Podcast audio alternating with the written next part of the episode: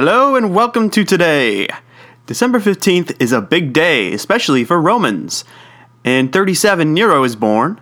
In 130, Lucius Verus, co ruler with Marcus Aurelius, is also born. And it is Consualia, a Roman festival in honor of Consus, which is held today and August 18th. In 1791, the U.S. Bill of Rights is made law when ratified by the Virginia General Assembly, which, yeah, is it's a big deal in the U.S. as it is from that moment on that flicking off the president is a perfectly legal display of communicating your political leanings. Oh, and in 533, Belisarius kills off the Vandals.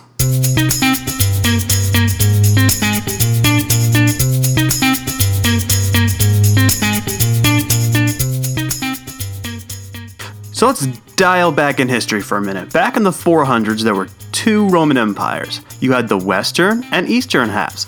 The eastern half would live on into the 15th century, but we're going to kill off the western half in the next few minutes. At the beginning of the 5th century, the western half had some semblance of control over the Western Empire. Sure, there were tribes of Germans parading all over the place, but the court at Ravenna still had some say in where these tribes settled down and took roots. It was largely a veneer, as these tribes still recognized their own leaders, but the veneer was what they had, and they fought to maintain it. It would not last the century. In the midst of this period, the Vandals, who had never gotten any kind of official allowance to live in the empire at any point, were squatting in modern day Spain the Visigoths, and I'm using the term here even though it was not used at the time because if you search for Goth, you'll wind up with two different groups.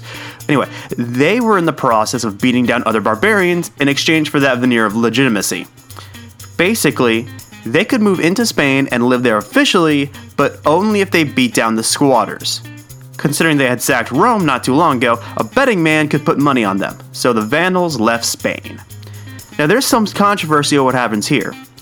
Either they were let in by the leader of North Africa, or it was a coincidence, but the leader was for a short time suspected of treachery, and in the moment, it could be seen as the Vandals being invited in. Or, or it can be completely coincidental. It's controversial, and I'm leaving it at that. What isn't controversial is that in the early 400s, the Vandals took North Africa and Carthage. This is a big deal, as this is where Italy, and thus the actual section that the Romans controlled, gets their food.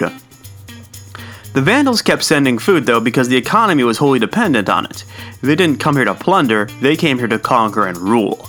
And that's exactly what they did for about a hundred years. Now, there were obviously attempts to retake North Africa. Majorian tried, Leo the Thracian tried. All attempts ultimately failed though, and the Vandal kingdom would survive the Western Roman Empire. It would not, however, survive Belisarius the Eastern Roman Empire, and it's also called the Byzantine Empire at this point, though I'm going to keep calling it the Eastern Roman Empire because it's still led by a guy who speaks Latin as a first language, and I want you to remember that this is still the Roman freaking Empire here. The leader of the East, Justinian the Great, had a dream of retaking the West. Justinian is an awesome figure, and so is his wife Theodora. This power couple had a pretty good team running the East. They also had a badass general named Belisarius. The Empire at this time rarely saw the Emperor actually leading armies anymore, so to make Justinian's dream of a reconquered empire complete, they sent Belisarius west. The first order of business taking the Vandals down. Now, why the Vandals? Well, they had just sacked the pro Roman king for starters. Additionally, the Vandals were Arians, and they had been persecuting the Nicene population of Africa.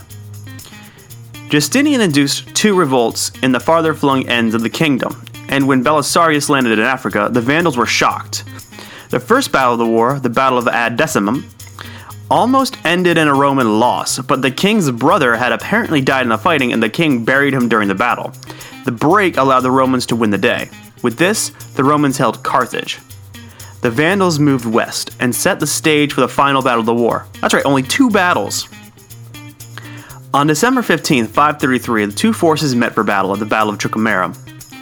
The Roman cavalry beat the snot out of the Vandal army, and in the fighting, the king saw another one of his brothers die in the fighting. This broke him even more, and the battle ended with the Romans finishing off the Vandals. It would take some time for the region to be fully locked down, but it would happen. Belisarius had taken Africa. He returned to Constantinople with the Vandal king in tow and was rewarded for his success. Who would go on to take Italy, and yeah, the Romans had Rome again. Justinian and Belisarius, whose tag team had done wonders for the Eastern Empire, both died within months each other in 565. Both of them were massive figures in history, and their impact stood the test of time, and the lands they conquered would remain part of the empire for ages. Or at least until the Muslims roll out of Arabia. Alright, so that's all I have for you today. Come back tomorrow to see what's going on in China while Europe is stuck in the dark ages of war and despair to find that China is currently in uh, war and despair.